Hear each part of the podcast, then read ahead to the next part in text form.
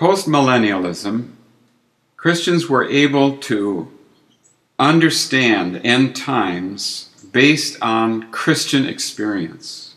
Suppose you were uh, Charles Finney and you saw the power of God coming, the glory of God coming, and by the time you were done in a village like Rome, New York, every single person in that uh, community had given their lives to Christ because they were dealing with the power and the presence of God, a time of refreshing from the presence of the Lord. All right, so then you could base based on that experience, you could imagine a millennial reign that comes from that experience magnified and spread throughout all of the earth. And so that's what postmillennialism is. It's a it's an understanding that the end time is going to be simply an increase of the power of the Holy Spirit along uh, uh, uh, in all the nations of the earth.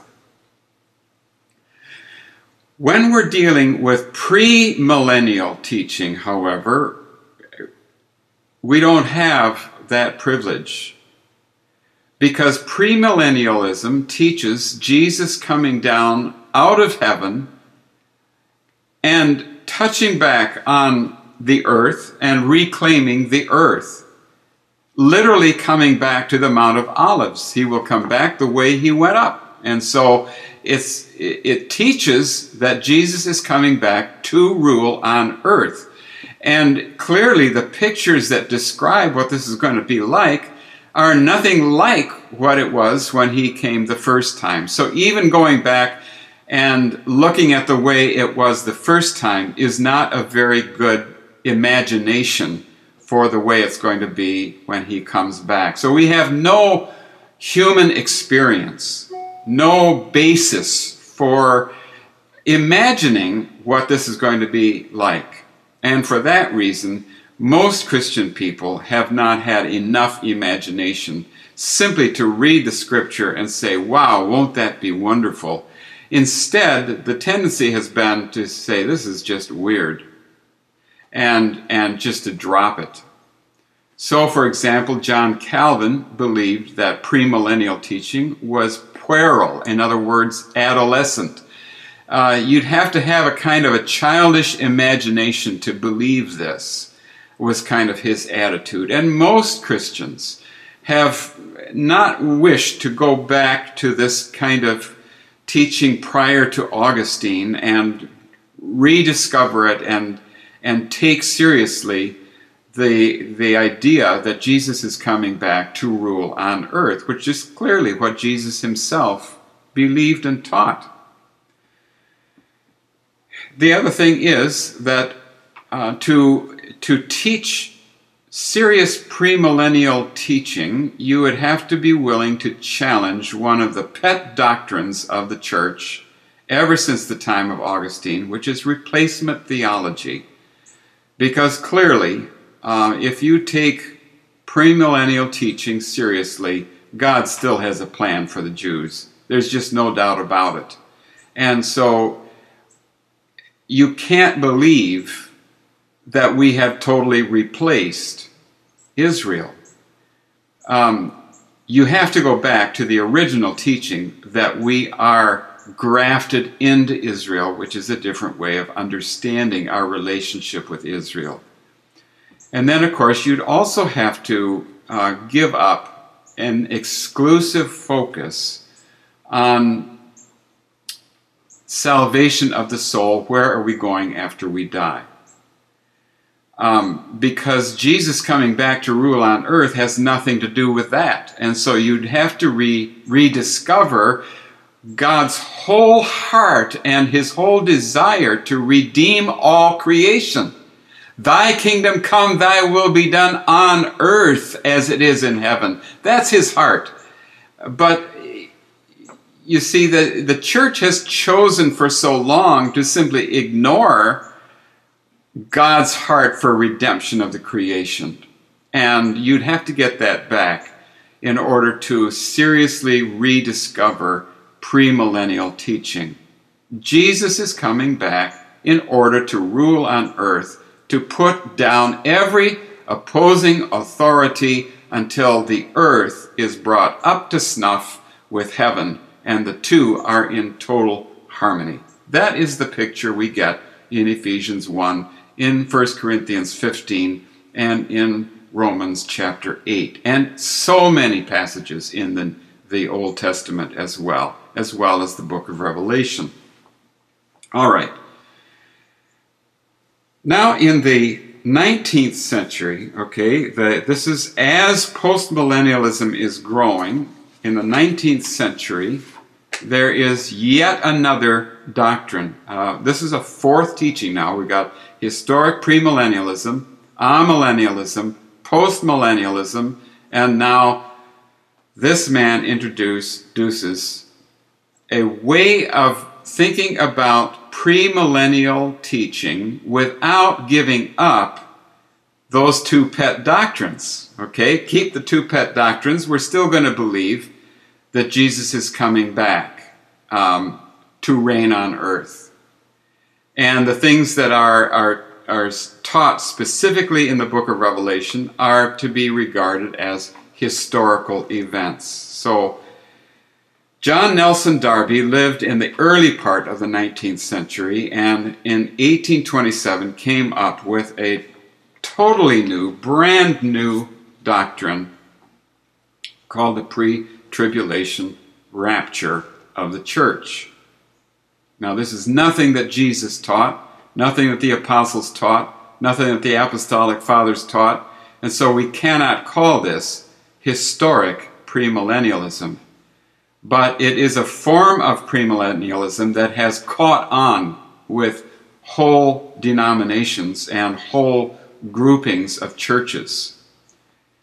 So, what we have to do is to look at this teaching and recognize that it is, shall we say, a, an, an intermediate stage. That's the way I view it, as an intermediate thing. God is bringing the church back to consider premillennial doctrines, but there is this teaching that is coming in um, that is going to make it acceptable uh, temporarily. And so uh, here's what here's the idea that Darby said that there's going to be a secret rapture of the church that the Bible does not actually teach. And the church is, is just going to be lifted up into the air prior to the Great Tribulation. And then after that, you have still the people of God, but they're Jews.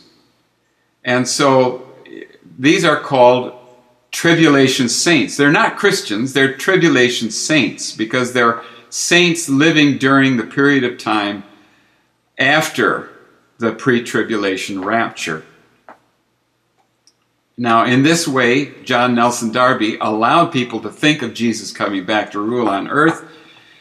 But the way it goes is, and, and, as you trace this down through history, it becomes more this way that there actually comes to be two Gospels. There's the gospel of this salvation by grace, which is the gospel of the church. Then the church is taken away. Then Jesus returns to the gospel of the kingdom, which is for Jews. And, and then he, he comes with his kingdom on earth. So this, this is a new dispensation, you see. So it's called dispensational premillennialism. It's, it's, it, it it theorizes God moving from the church back to the kingdom of the Jews. And so there's a gospel of grace, and then there's the gospel of the kingdom. Two gospels. And I have to say to you, there aren't two gospels. There's only one gospel, and it's the gospel of the kingdom that Jesus preached and it includes the salvation of our souls. That's part of it. And it is by grace. But it culminates with Jesus' return to the earth to establish this kingdom for a thousand years on the earth. So it's one gospel with all these facets that interconnect and interlock with each other. And so I am really not encouraging anybody to believe uh, in two gospels or in a dispensational way of thinking about things because um, I, I, don't see any uh, basis for that in the Word. Um, it is said that John Nelson Darby got this from a young lady in Scotland um, who claimed to have heard it from the Lord. Okay, so a prophecy. I believe in prophecy. I've received many prophecies, and they've been very, very helpful to me. But the Bible tells us to test the prophecies, okay? So we've got to make sure they're really supported in the Word. All right, so um, in, in John Nelson Dar- Darby's day, this was tested and it was found wanting. So, for example, in his own denomination, uh, the Plymouth Brethren, Samuel Tregelles, he called it the height of speculative, the height of speculative nonsense. Charles Haddon Spurgeon called it unscriptural. Benjamin Warfield, who was probably the most respected theologian, Reformed theologian of the day, um, he simply said it was a grievous error. And so the people of John Nelson Darby's day tested this doctrine and found it wanting. Nonetheless, many people uh, have accepted this teaching and um, decided it was perfectly scriptural. Um, I agree with Spurgeon and Warfield and Tregelles. I believe that this doctrine is not scriptural. And what I would just simply refer you to is to look at 1 Thessalonians 4 16 to 17, which is the only passage that actually does describe the rapture of the church.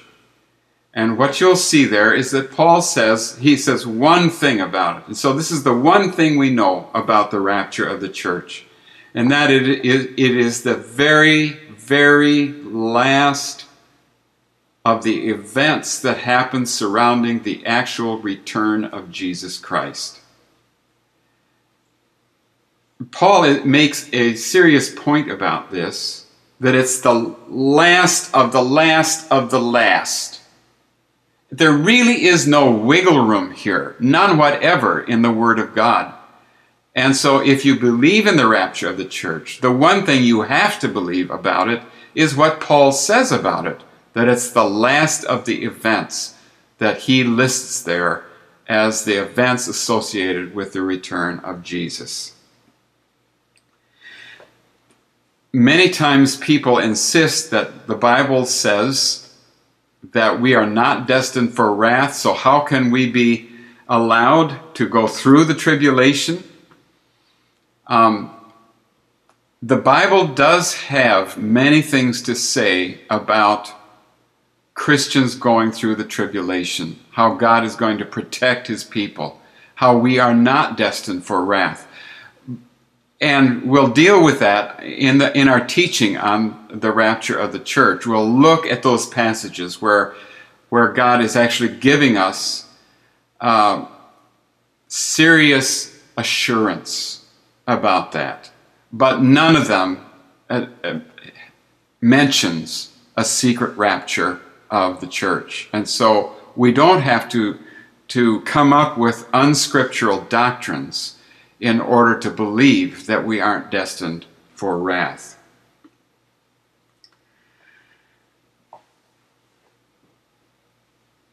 If you believe in the teaching that we are going to be taken out of the picture before the end, the, the last uh, horrible sufferings of this earth, what I call the final travail of the earth before the kingdom comes. It, it makes you feel relieved because then you don't have to go through that suffering. But look at it from this side of the point of, of, of the, uh, of the issue. God wants his church to be his royal priesthood, and he needs his church to pray for his kingdom.